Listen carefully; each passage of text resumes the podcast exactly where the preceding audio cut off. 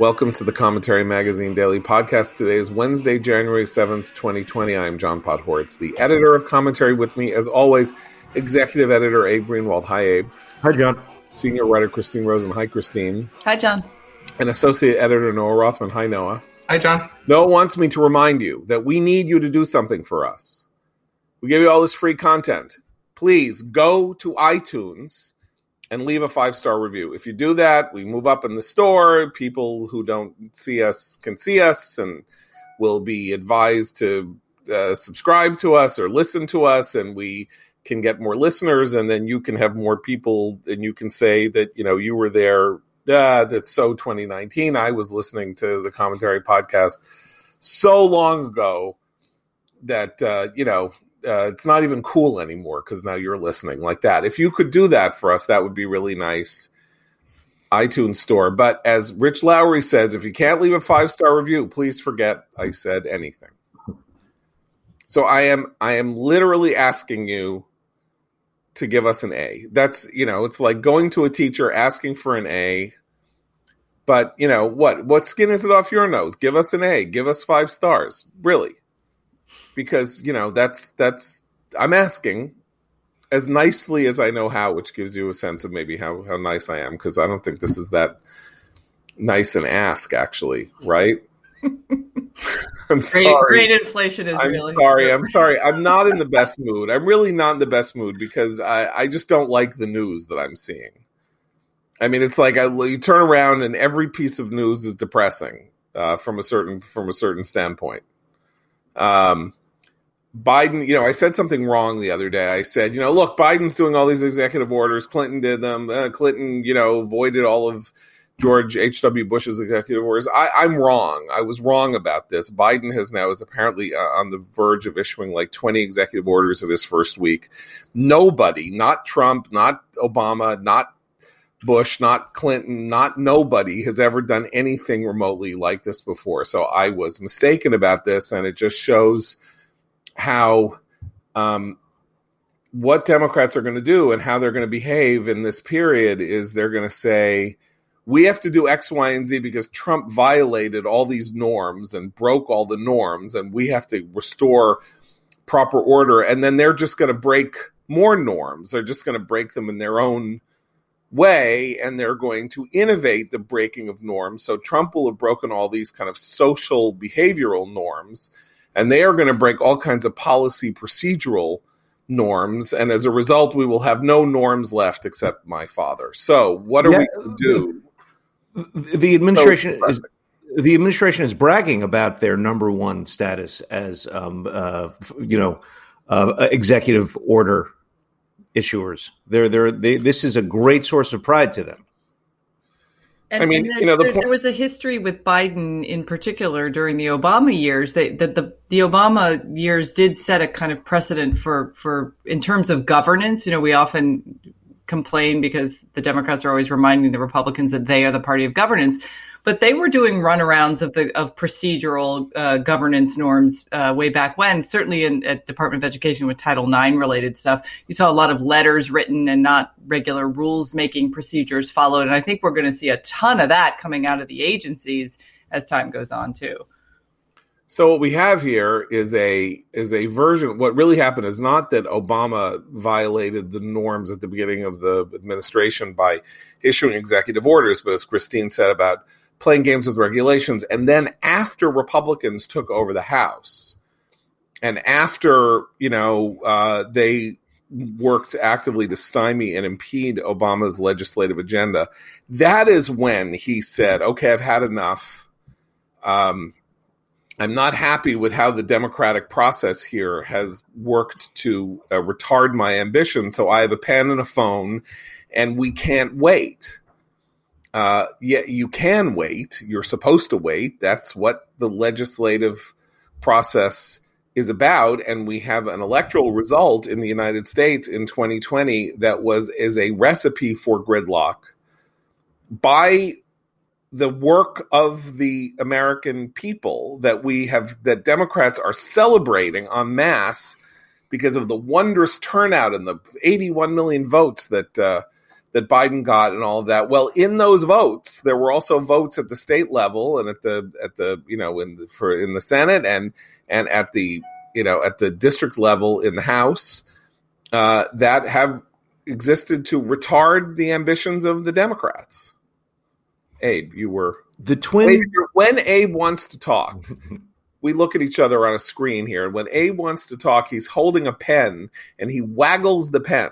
I do waggle the pen. That's how I, I know that he wants to. I'm not I'm not good at interrupting with my voice. I always, you know, I don't I can't time it. He has a pen and a phone is um, what I'm yeah. um, The twin propositions of uh, the Biden candidacy were uh, one, that he would steer us out of the pandemic with um, a serious science-based policy that he would, um, you know, oversee uh, like a like a captain of a ship, um, and that he would return us to a state of normalcy. Uh, given that he has said there is no changing the trajectory of the pandemic, and given his um, flurry of John, as you as you indicate, um, totally norm-breaking uh, executive orders. Um, it seems he's not on the best start to uh, making good on those propositions. So, uh, okay, fine. So let's go to the pandemic. So uh, after a week of um, games playing uh, where they, you know, said, oh, my God, we have no plan. They've left us with no plan. It's so terrible. Everyone's going to have to wear five masks and, you know, live in a bunker until twenty twenty-seven. And it's all Trump's fault. Suddenly it occurred to Biden yesterday that he could just like write a check, right? He could go to Pfizer and Moderna and say, uh, we'll double our order for doses if you can manufacture them. And uh, and voila, uh, he's solved the pandemic, uh, which uh, raises two interesting questions. Number one, uh, why did anybody think of this before? Uh, this is a sign of what happened in the last weeks of the Trump administration, when Trump's, um, you know, self-obsession and uh, and and uh, you know, insane effort to overturn the results of the election totally dominated every thought process of the of the Trump administration. So that rather than going out on a high note, like saying, you know what, the vi- vi- we need more doses, we're going to buy more doses, he didn't do anything and sat there like a psychotic. And so now, you know, he basically handed this to Biden. It's just not clear why it took Biden a week to get there. Not that a week really matters in, uh, you know, in, in political terms, but um, that's a pretty substantial thing, right? I mean, so basically the idea is there will be enough vaccine to, uh, get to herd immunity by by Memorial Day or something like that, which is great news, assuming that they don't screw it up, uh, which they could.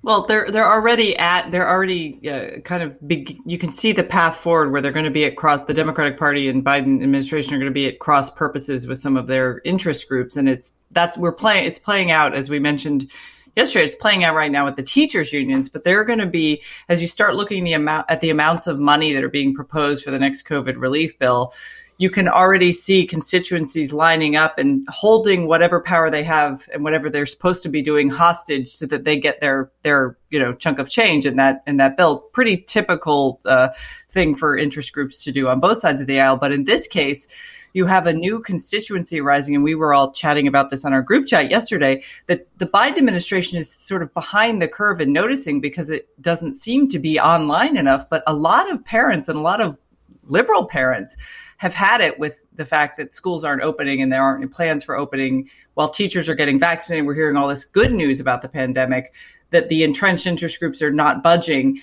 And the Biden administration's response so far has been to play along with the interest groups. And Ron Klain, well, not the Biden.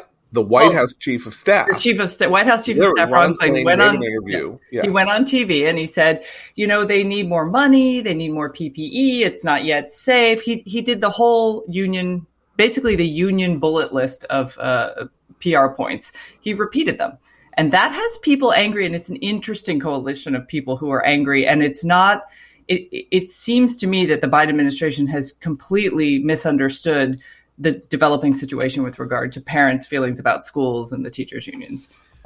Uh, Noah, um, when when Ron Klain came out and and basically said, yes, you know, the schools don't have enough ventilation and they need more this and they need more that. This came out at the, on the same day that the C D C issued a report saying all the all the evidence that we have says that schools are not a transmission point um, for the virus, period. And uh, you then have places like the Chicago Teachers Union and the Fairfax County uh, outside Washington, D C Teachers Union saying they will not go back to work until children are vaccinated.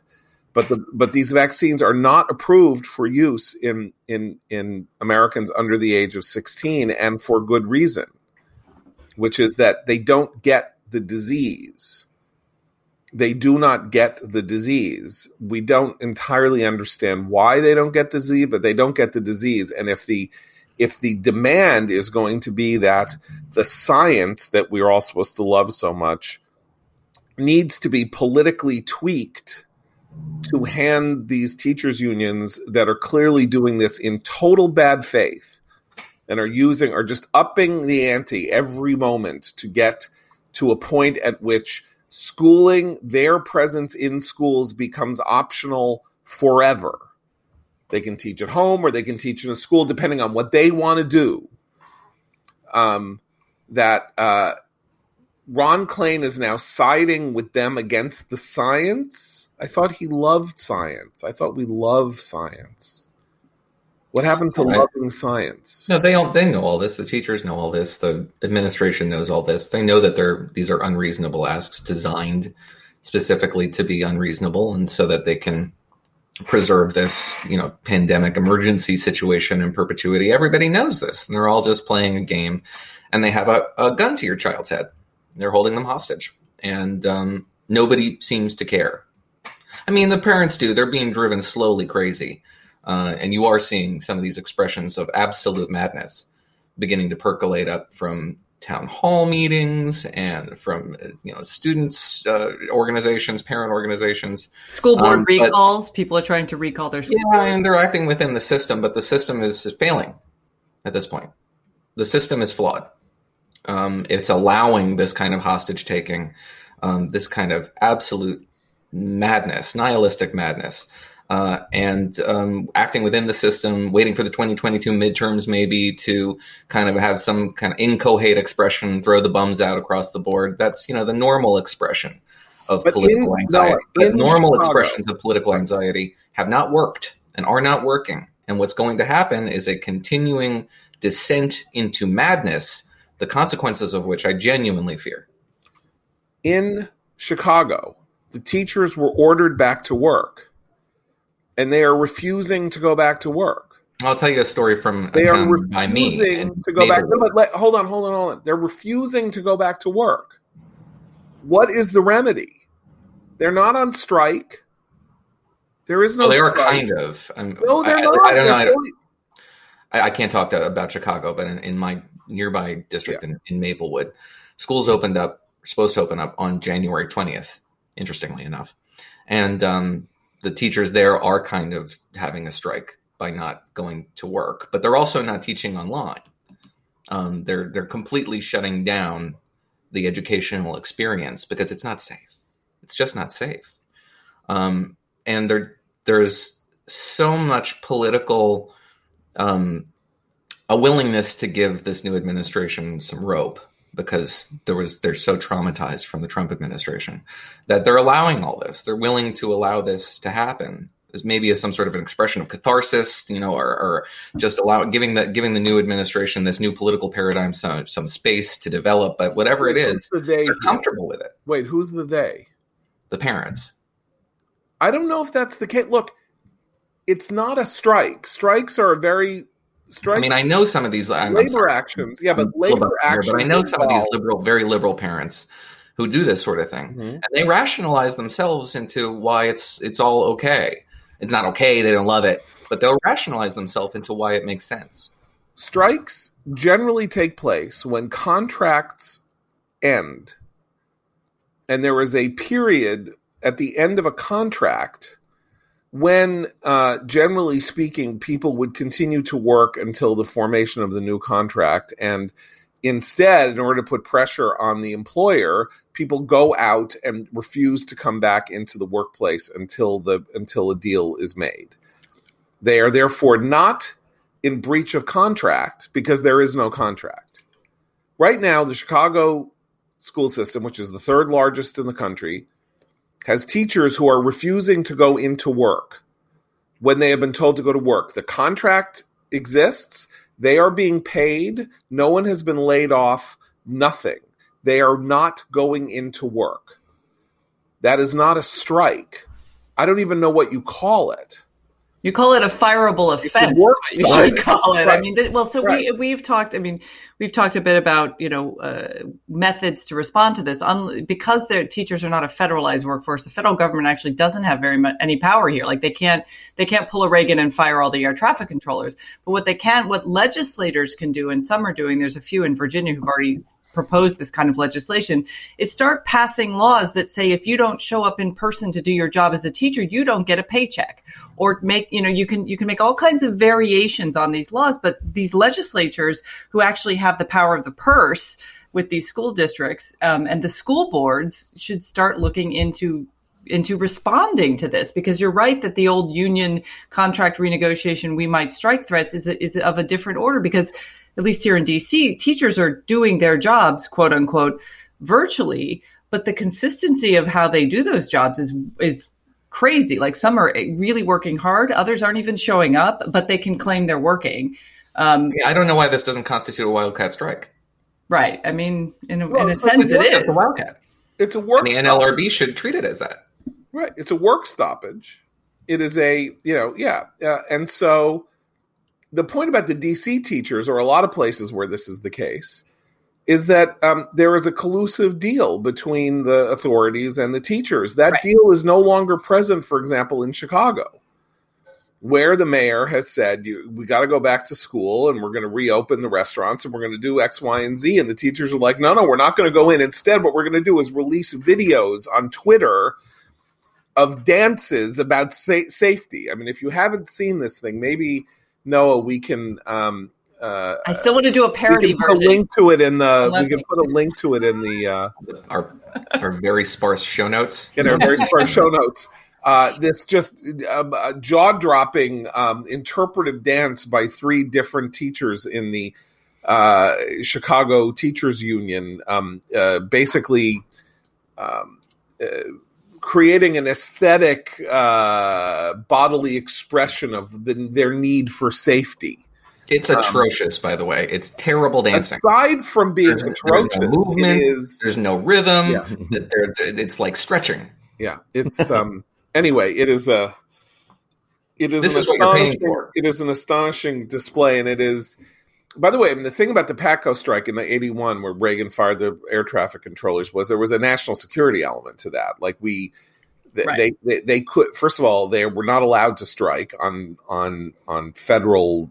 I mean, federal law does not permit uh, such strikes.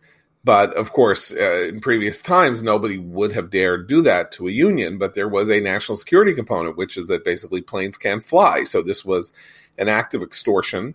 Uh, we could not allow the airspace in the United States to be uh, handled like this, and they were they were fired en masse. So can I um, can I just yeah. say one thing? Just because uh, we were all laughing uproariously about the Chicago teachers dancing video, is that it, the slogan that they use at the end is the sort of dramatic fade out is "safe return or no return," which of course is a very is a, is an obvious threat. But I was struck by how, you know, for a long time, conservatives have been talking about the culture of safetyism, often involving free speech rights and whatnot. But you can see the ways in which a lot of the discussion now about safety has become complete, not beyond politicized, kind of weaponized in a way that's allowing, making it very difficult, I think, for certainly for like the liberal minded parents in Maplewood, New Jersey, who who kind of support teachers and don't think unions are all that bad.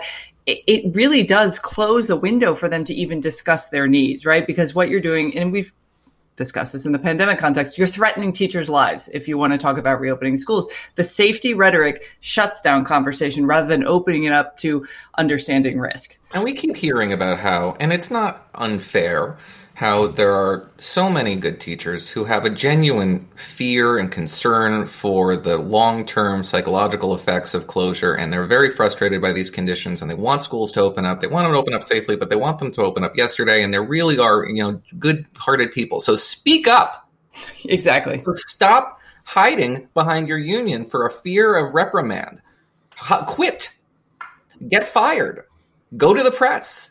You'll have an obligation now. You can well, stop this. There are also competing forms of safety, right? I mean, we are seeing, uh, you know, people say this, and it's true. I mean, aside from the psychological havoc that's being wreaked on American school school-aged children who are uh, having no uh, proper social experiences and uh, uh, and are, you know, finding it difficult to learn and all of that, and are going to be retarded in their educational advancement, um, they're you add all this up, and their emotional, their emotional and mental safety is at risk. I mean, so now we're now we're trading uh, a couple also- million teachers versus seventy-five million school children, and guess who should win well, under those conditions? Because any teacher can quit and go get another go. You know, can go work for DoorDash if they can't abide the conditions under which they work, and no ten-year-old can do anything.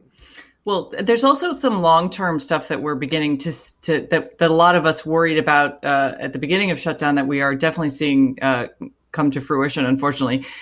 The longer we keep schools closed and we keep this rhetoric going, the more you're going to see opportunists in the in the school system uh, who want to see equity, social justice type, critical race theory things embraced, continue to use the pandemic as an excuse to, to do those things. So in D C, we just had a admissions only public high school announce, oh, you know, we're not going to use our admissions test this year because it wouldn't be fair because of COVID. I, I will put money on the table today to say that test is going to have a hard time coming back. And that is the sole anchor for the reason this school is as excellent as it is.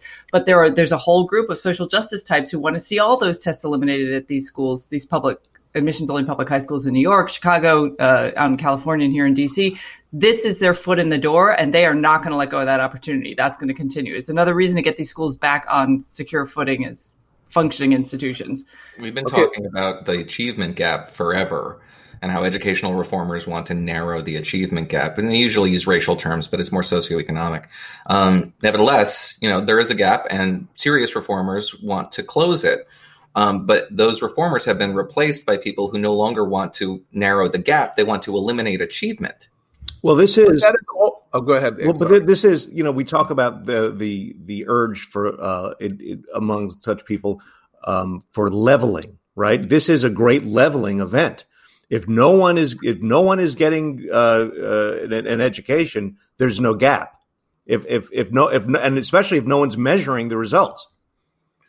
Well, in the, in the sense that every generation needs to learn the lessons that the uh, other generation learned to their sorrow and horror. Um, this, of course, is the lesson of socialism over the twentieth century, which is that it is not that it leads to the rising of all boats, it leads to the sinking of all boats, and so that everybody is poor uh, in a socialist system. In a capitalist system that is functioning well, you have inequality of result, um, and uh, that if you think that that is by definition wrong, though I don't, but you, but it's a moral argument, really, or whether you think that. The there's always social strata. Even in socialist societies, there's social strata. The difference between a, a, a functional market society and a socialist society is those strata are permeable.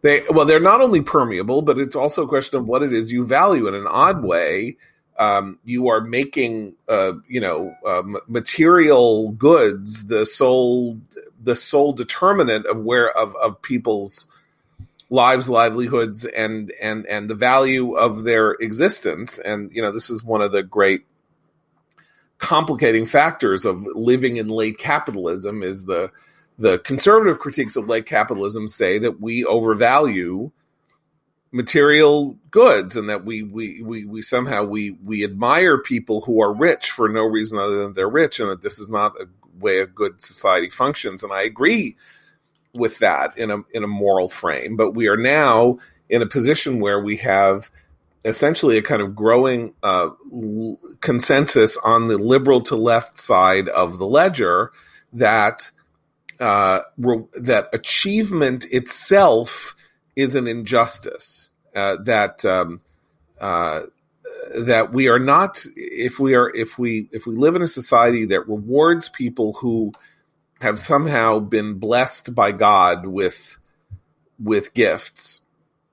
We don't reward them, like we we we husband them and we try to get them into good positions so that what they can do can be a benefit to society as a whole.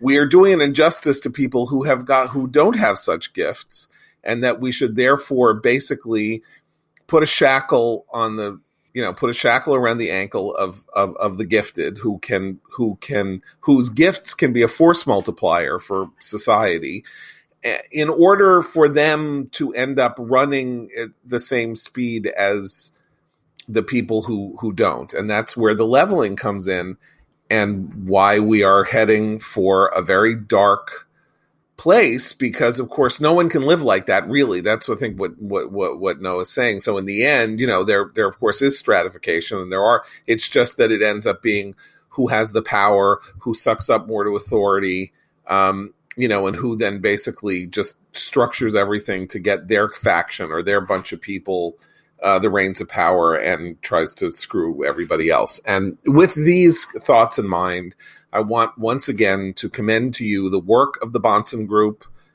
uh, the two point the the financial management services firm, bicoastal, managing two point six billion dollars in assets, twenty-seven professionals who bring and combine an understanding of fiscal policy, conservative philosophy, the philosophy of government, and the behavior of our politicians into a thorough understanding of where the markets are and how you need to behave in them. Now more than ever, we're today going to see the Biden administration issuing more executive orders on climate change and energy, which of course are going to have Uh, a massive effect on the energy sector. And as David Bahnsen said in his excellent newsletter yesterday, the D C today dot com, one of the two produced by the Bahnsen Group, the other being the weekly Dividend Cafe dot com, uh, this is going to be a boon to energy manufacturers uh, because it's going to raise it's going to raise uh, oil prices. Um, because we're going to limit supply uh, since we're going to ban oil exploration on federal lands, and there's going to be a run-up uh, if you so you know basically if you own stock in oil companies, you're probably in good shape. If you're a consumer, if you're a person who has to buy oil at the pump, uh, you're going to be screwed. So that's the kind of analysis that you can get from the daily changes in policy in Washington, from the Bahnsen Group, from the D C today dot com, from Dividend Cafe dot com.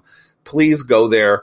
Go subscribe to those newsletters, get them in your box, consider whether or not you have uh, the resources that might be husbanded and managed and uh, made more valuable by the Bahnsen Group, B A H N S E N, run by David Bahnsen, the Bahnsen Group, D C today dot com, Dividend Cafe dot com, and as always, we thank them for sponsoring the Commentary Magazine podcast. We were just talking about race and leveling and all that, and we all watched as Susan Rice, the Uh, domestic policy advisor, is that her title? I think she's the, having been the national security advisor of the Domestic Policy Council, the head of the Domestic Policy Council, having been the national security advisor, uh, came out and announced uh, the many ways in which uh, Joe Biden was going to combat systemic racism. And I was fascinated by this because as she was giving her little briefing, she kept saying, many economists say that systemic racism, racism costs us sixteen trillion dollars a year. And if we just reorient things, our society will be just so much more profitable. And I was thinking, you know, this many economists standard, that's fantastic. Like, you know, many economists say that all regulation should be ended. Because they do. Libertarian economists say we should not have federal regulations, that they they end up that that good regulations would be would would arise naturally from from uh, the good associations of people who are doing things based on their their own interests. Um, I I love to let's use that standard. Many people say many things. That's a that's a Trumpism, by the way. so many people are saying that Frederick Douglass is being recognized more and more. So, so great. So we can we can go with that. But um, Christine, uh, this is a bugbear of yours, and it's going to be a very important one as we go on. This difference between equity and equality that has that basically dates back to um, a euphemism used in the nineteen eighties, as I recall. Uh, there was a policy being uh, elucidated in the nineteen eighties called comparable worth, which was uh, basically about gender. And it was this idea that because the professions that women were in uh, or dominated by women generated less income uh, to the people who worked in them than the professions that men dominated, um, that uh, there was a social interest in using government basically to level the salary structures by by by creating something called comparable worth, uh, by saying, look, if a nurse makes seventy-two cents on every dollar that a doctor makes, doctors should make eighty-eight cents and nurses should make eighty-two cents, and that would be fairer. And comparable worth became a bad term, like it was very neg- polled badly and all this. And then suddenly the term shifted to pay equity.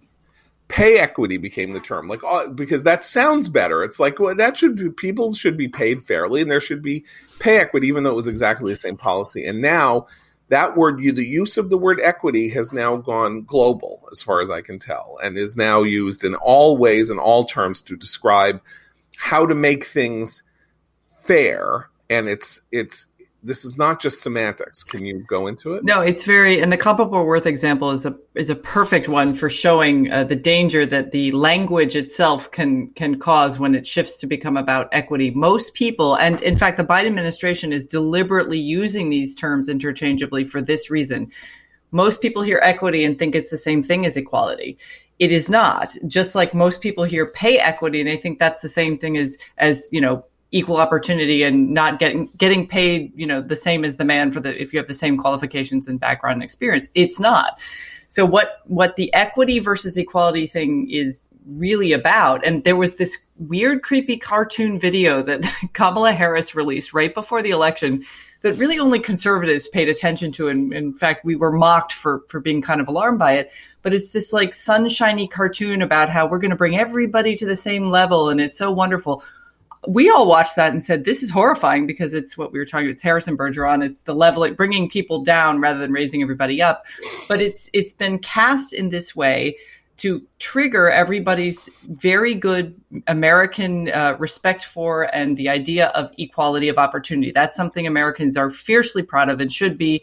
It's It's been enshrined, you know, people have fought for that right over, since the founding of this country, and it's a good thing. But equality of opportunity does not ever yield equality of outcomes, because, as you say, we all have different talents and needs and wants. What the Biden administration wants to do, and it's using race as the stalking horse now, whereas I think the feminists of the earlier decades used gender, is to say until we have equal outcomes in a lot of these fields, we our starting assumption is that racism is the cause. So we're going to go area by area, and anytime there are equal, unequal outcomes, our starting assumption is it's it's caused by racism, and we have to fix that. So with comparable worth, what that meant is government government panels were going to be convened to assess the actual worthiness of individual professions. Is a garbage is a is a garbage man more valuable than a than a cleaning woman? Well, let's decide. Let's look at how that it, it's it's a level of federal intrusion and state intrusion into into individual choice that should be appalling to most Americans, but it is couched in extremely uh, warm and fuzzy terms. So anytime you hear the word equity, stop and look at what they really want to do. So, you know, something I said, to, just to go back yet again to my um, uh, piece, yes, this is a revolution. I said, part of what makes everything we're seeing on the left um, a revolution this time um, is um, is not necessarily that there were there was violence in the streets, um, but that uh, the that people in institutions, um, the, the institutional and leadership embrace of these concepts and terms um, has has been kind of total.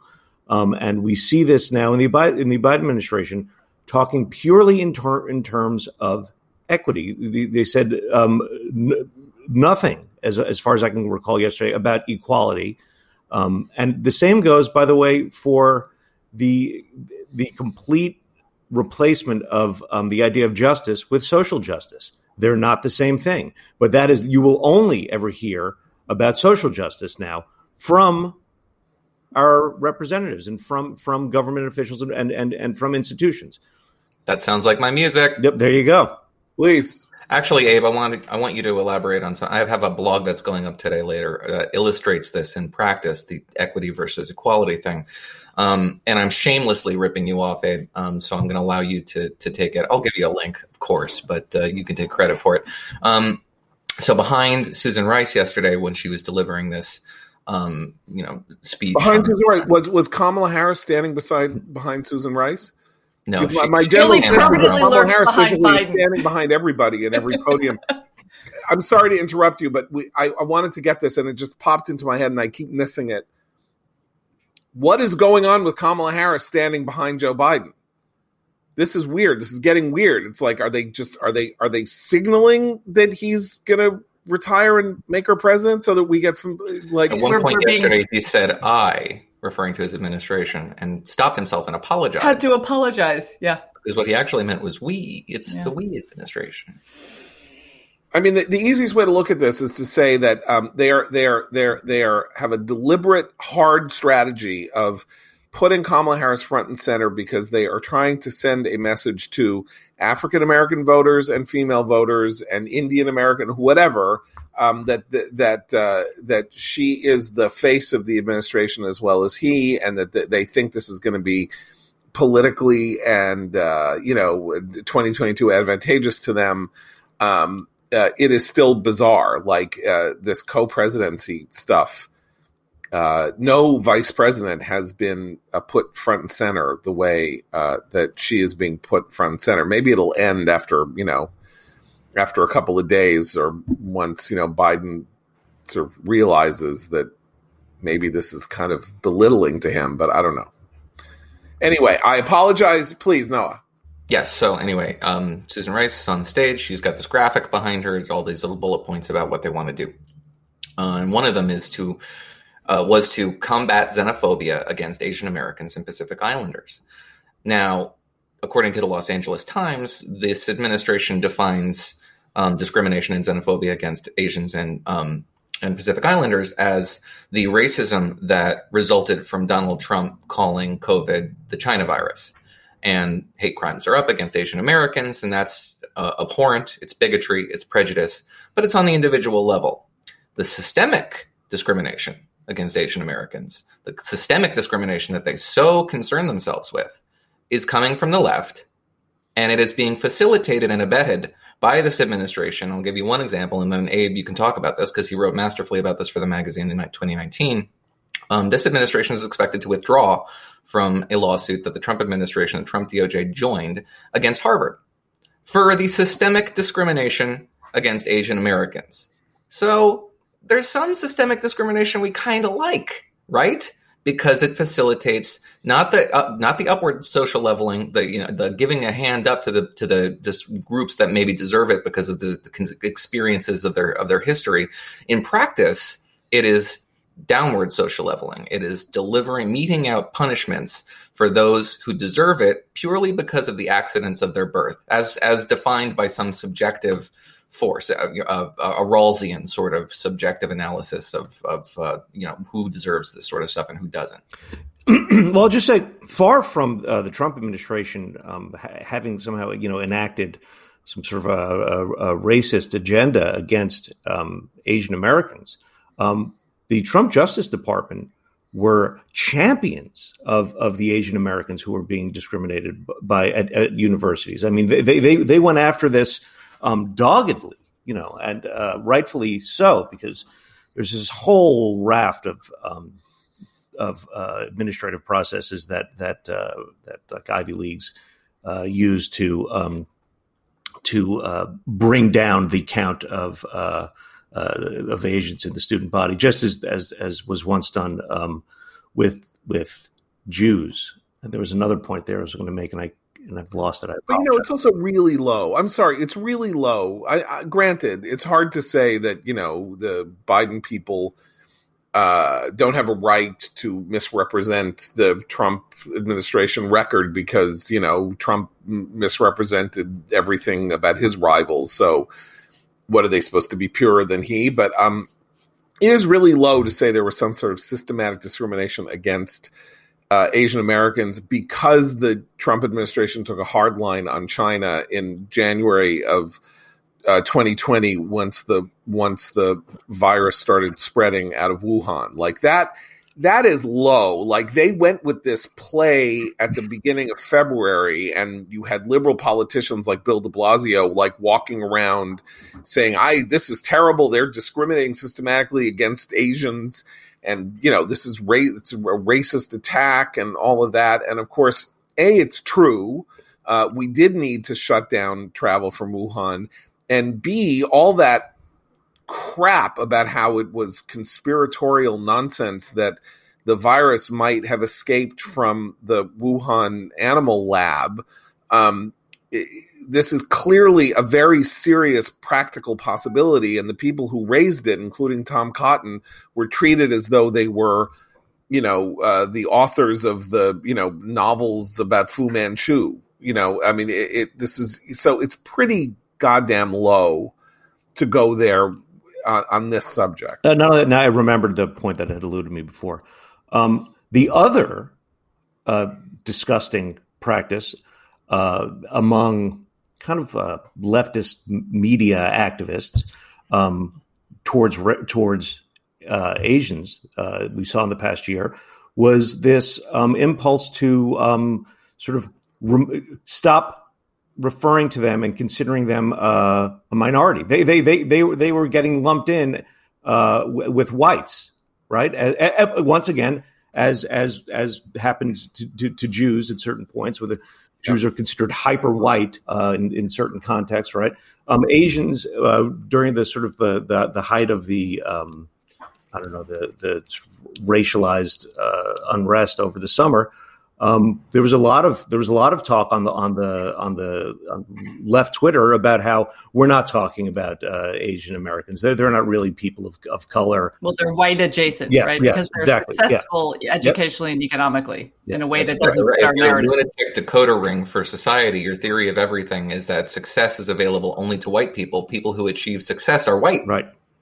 Right. It's insane, of course, but it's got a lot of purchase. It's got a lot of purchase, and it is, of course, itself, uh, you know, in, in, insanely and repellently racist. I mean, that's the most interesting thing about this, uh, you know, racialism is that it. The presumption here is that everybody who isn't white uh, needs special assistance in order simply to get to a point at which they can compete on a on a level playing field because they don't have the uh, intellectual or social wherewithal to do it on their own. And uh, if that is your base presumption, uh, you know, that a person with black skin uh, begins uh, at a, a disadvantage that isn't just the disadvantage of, you know, uh, uh, the expectations or something like that of, of the society, but seems to have a disadvantage when it comes to just like being able to do well in school.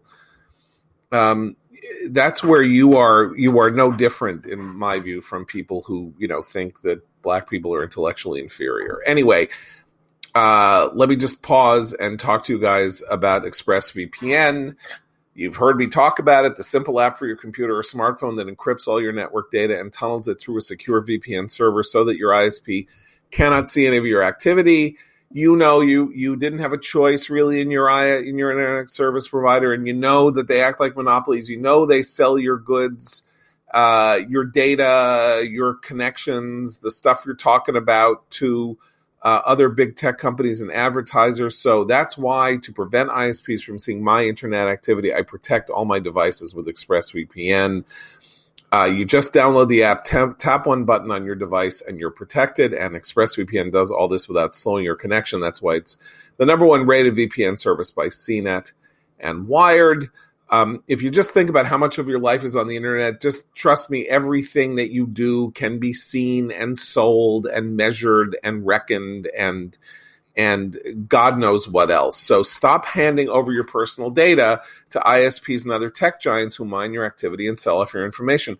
Protect yourself with a V P N I trust to keep me private online. Visit express v p n dot com slash commentary. That's E X P R E S S V P N dot com slash commentary to get three extra ones free. Go to express v p n dot com slash commentary right now to learn more. I, okay, so I guess we have to talk about what happened yesterday uh, as the Senate convened to uh, swear the senators in to be jurors in the Uh, trial of um, of Donald John Trump.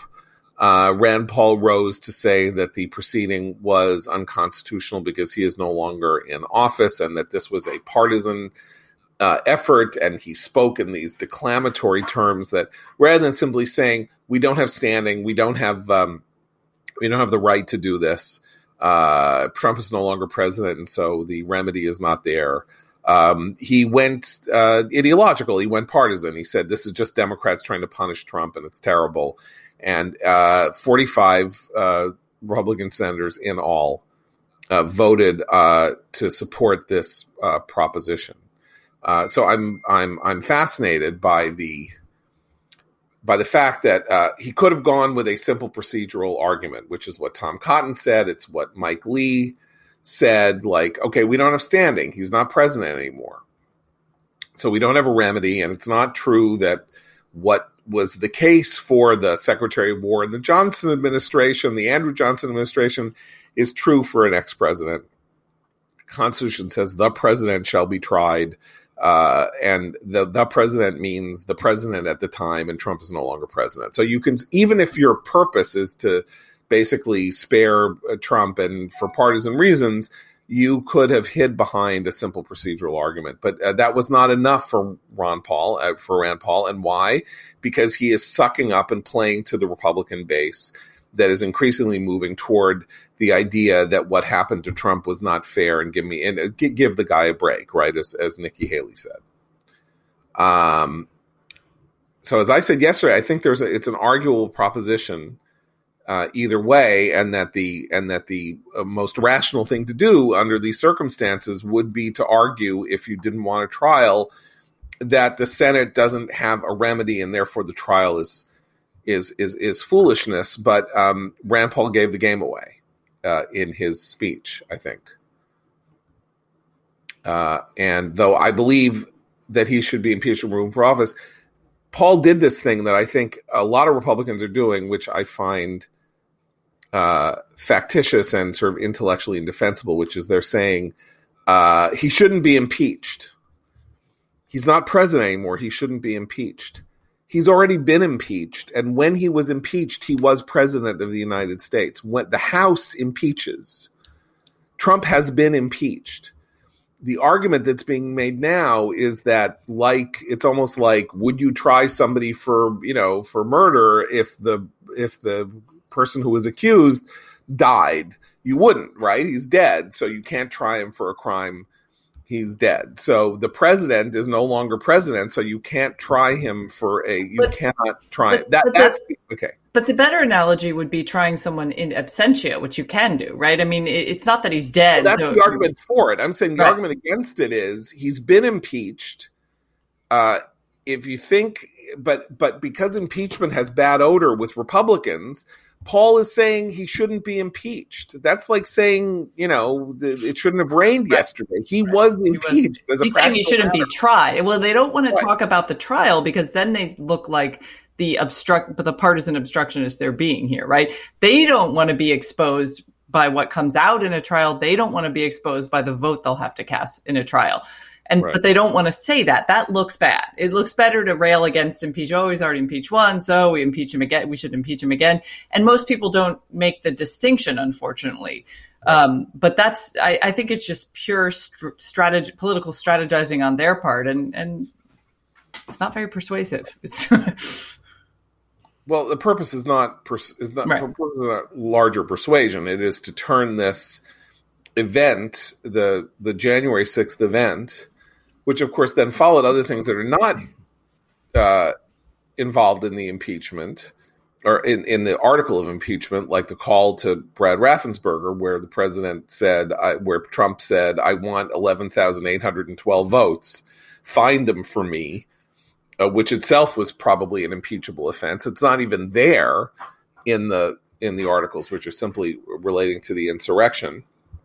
Um, but they want to say impeachment is just what Democrats do, or, you know, did to him. And it's mean and it's awful, because polling is showing, again, that while there was a move away from Trump among Republican-based voters, they're kind of coming back. Morning Consult today has a poll that says fifty percent of Republicans want Trump to play the major role or a major role in the party going forward and all that. So they are doing what, as I said yesterday, what politicians, you know, you got to take them at their word. They, this is their business. Uh, they're the ones who have to play in this field. If they've decided that this is the better and more prudent call to make, take them at their word. They understand, they understand their customers. Yeah, but it's the same thing that's happening to Democrats with the teachers unions. They have a gun to their head. They're hostage. They're not doing what's right for the country or their constituencies. They're doing what they think is most prudent and expedient in the moment to preserve whatever power they have uh, at the moment, even at the expense of social comedy and functioning institutions. I mean, I can't think of a more craven example of cowardice, abject cowardice, than to for Congress to regard this assault on that institution as just an act of God. It just kind of happened, and there's nothing we can do about it. I mean, the Congress has been ceding its authority to the executive for God knows how long, but now Congress is ceding its authority to just a man, just a guy who happens to have a cult of personality around him. I mean, there's nothing more unhealthy I can think of in a functioning republic than what we're witnessing. Well, look, you know, I, I uh, as we're talking, I get an email uh, across from uh, one of these, you know, very conservative listservs that I'm on, and uh, somebody, I think uh, it might have been uh, Daniel Greenberg at, uh, I, I now I can't find it, but but basically it was, the article said, impeach, oh, here it is, yeah, Daniel Greenfield, uh impeach Obama for inciting Black Lives Matter riots. So it's Obama on sixty minutes uh, talking about how Black Lives Matter, you know, was good or something like that. So if if the standard, according to this preposterous piece, uh, uh, is that, you know, Trump can be impeached and he's not in office anymore, then Obama can be impeached and he's not in office anymore. But the reason that I'm bringing this up is that you're just seeing how this is how the marketplace of ideas in partisan and ideological partisan terms works, which is you just throw crap at the wall to see what sticks. Obviously, Obama was not president when he said Black Lives Matter was good, nor did he say anything like you should go and and and blow up that house and beat people up in the street. But even if he had, he hasn't been president since twenty, you know, since January twentieth, twenty seventeen, and Trump made the speech that led to the incitement, that led to the riot, while he was president, you know, five five feet away from the White House, uh, and and the two are not comparable. But w- this is now, we're seeing the development of the talking points. And the talking points are, how come, for example, I heard saw people saying, how come they weren't using this face recognition technology during the riots in June and July of twenty twenty to figure out who the Black Lives Matter people who are committing crimes were and go after them the way they went after the rioters at the Capitol? First of all, we don't know that they whether they did or didn't do that. And second of all, what the hell does that matter? We're talking here about the storming of the Capitol of the United States, and it is this game of just muddying, muddying, muddying, just throwing mud up to make it so that everybody who might have an honest reaction to this stuff is just submerged in mud. That well, it, is, it, yeah, go ahead. It also, I mean, there were a lot of, there was a lot of criminal behavior and criminal activity that was damaging to property and people throughout the summer because of the riots. That is, it's absolutely reasonable. And many of us at the time raised that issue. Like, why aren't people being prosecuted for these crimes? They weren't. They were cycled through the justice system and sent right back out to, you know, riot another day. That's a, to- it's fine to raise that issue, but it's not a it's not a justification for the for the harshness of the crackdown that the federal uh, law enforcement made about those folks, especially given that we were in such a, a, a weird, interesting transitional moment of our politics that required a peaceful transition of power. So I think I, it, that makes me angry, because actually there are legitimate things to raise, legitimate questions to raise about the law enforcement response to the to the rioting and protesting of the of the uh, past many months. And this actually waters down those claims by trying to equate those two. Right. Guys, I've been telling you about this this week. You know, we love the Quip toothbrush. I still use it. I attach it to my uh, my mirror and pull it out and use it. And um, I'm excited to try the gum. They got this new gum, Quip, because um, it turns out that chewing gum for twenty minutes after uh, dinner, if it's the right If it's the right gum with the right ingredients and doesn't have a lot of sugar in it and all that, that this is actually something that um, improves your oral care and your oral health. Uh, people chew gum to relieve stress or curb appetites and freshen breath, but it also has this great effect on oral health. And so Quip has made it. It may, has made it with this like cool dispenser where it sort of clicks out individual gum pellets, um, like those, uh, you know, candies that we had when we were kids with the heads of fun little animals on them. Uh, their slim travel-ready dispenser, which is available in five colors, metal or plastic. It packs and protects up to ten, ten gum pieces at a time, fits into just about any purse. Uh, the Quip gum is sugar-free and has tooth-friendly xylitol with zero calories. And it has a long-lasting mint-flavor, crunchy tri-layer design, and stamped with the classic Quip tongue. Add a gum refill plan for a gift that keeps on giving all year round, because Quip's customizable subscription lets you chew and share at your own pace. It's not a substitute for brushing and flossing, but this is great support for your oral health, if, particularly if you pair it with a Quip electric toothbrush for adults or kids. And in addition to those gum packs, Quip also delivers the fresh brush head, floss, and toothpaste refills every three months from five dollars. Shipping is free, so you can save money and skip the misery of in-store shopping. And if you go to getquip.com slash commentary right now, you can get a free plastic dispenser with any refill plan. That's a free dispenser at getquip.com slash commentary, spelled G-E-T-Q-U-I-P dot com slash commentary. Quip, the good habits company. Um... So basically, uh, Noah was, uh, I think, oddly optimistic yesterday that the that the trial um, in the Senate might be so damning uh, that uh, that the um, that our stated support of the removal of Trump, or the conviction of Trump in the trial, uh, was still possible. And I guess the vote yesterday really suggests that that will not happen, that there are five votes to convict. Those are the same five votes that said that the trial should go forward and was not unconstitutional. Romney, Collins, I, Toomey, uh, and I can't remember who the other two are, Murkowski and uh, and one other, and oddly enough, not Rob Portman, who announced that he was not running for, for re-election, but did vote to say that the upcoming trial was unconstitutional. So, Noah, where where stand you now? Well, I, I gather you're more uh, assured that these votes constitute a statement of principle that won't be violated during the, the trial, and even people like Mitch McConnell, who voted with Rand Paul, are going to abstain from from moving forward, and that's entirely possible. I don't know. I, I'm done in the in the prediction game. Uh, over the last month, uh, we've all suffered a significant failure of imagination, uh, so I'm done imagining. Um, There's plenty of opportunity for events to intervene. Uh, I'll, I'll concede that you're probably right. I don't suppose that many votes will move, no matter how damning the evidence presented at trial is. It could nevertheless compel some rather stunned, mortified silence from Republicans, and I wouldn't be surprised to see it. Okay. Abe, Christine? I mean, uh, I, I never had, you know, that particularly high hopes, or, or I never, I never thought that there was going to be anything resembling a vote uh, to convict. Um, uh, so I'm, I'm, I'm sort of still there. I don't know. Any anyone who believes, uh, you know, never give your heart to a politician. You'll be, you'll, you'll have it broken every time. But the idea that there, there, there's a moment now for even if you don't care about the partisanship, about the institution. I'm actually disappointed that there aren't more senators who care about the institution of the legislative branch of our federal government enough to have a little bit more spine. But, uh, you know, they... they're not consistent in their application of their principles, which means maybe the maybe with the evidence that comes out during the trial, they'll have to change their tune.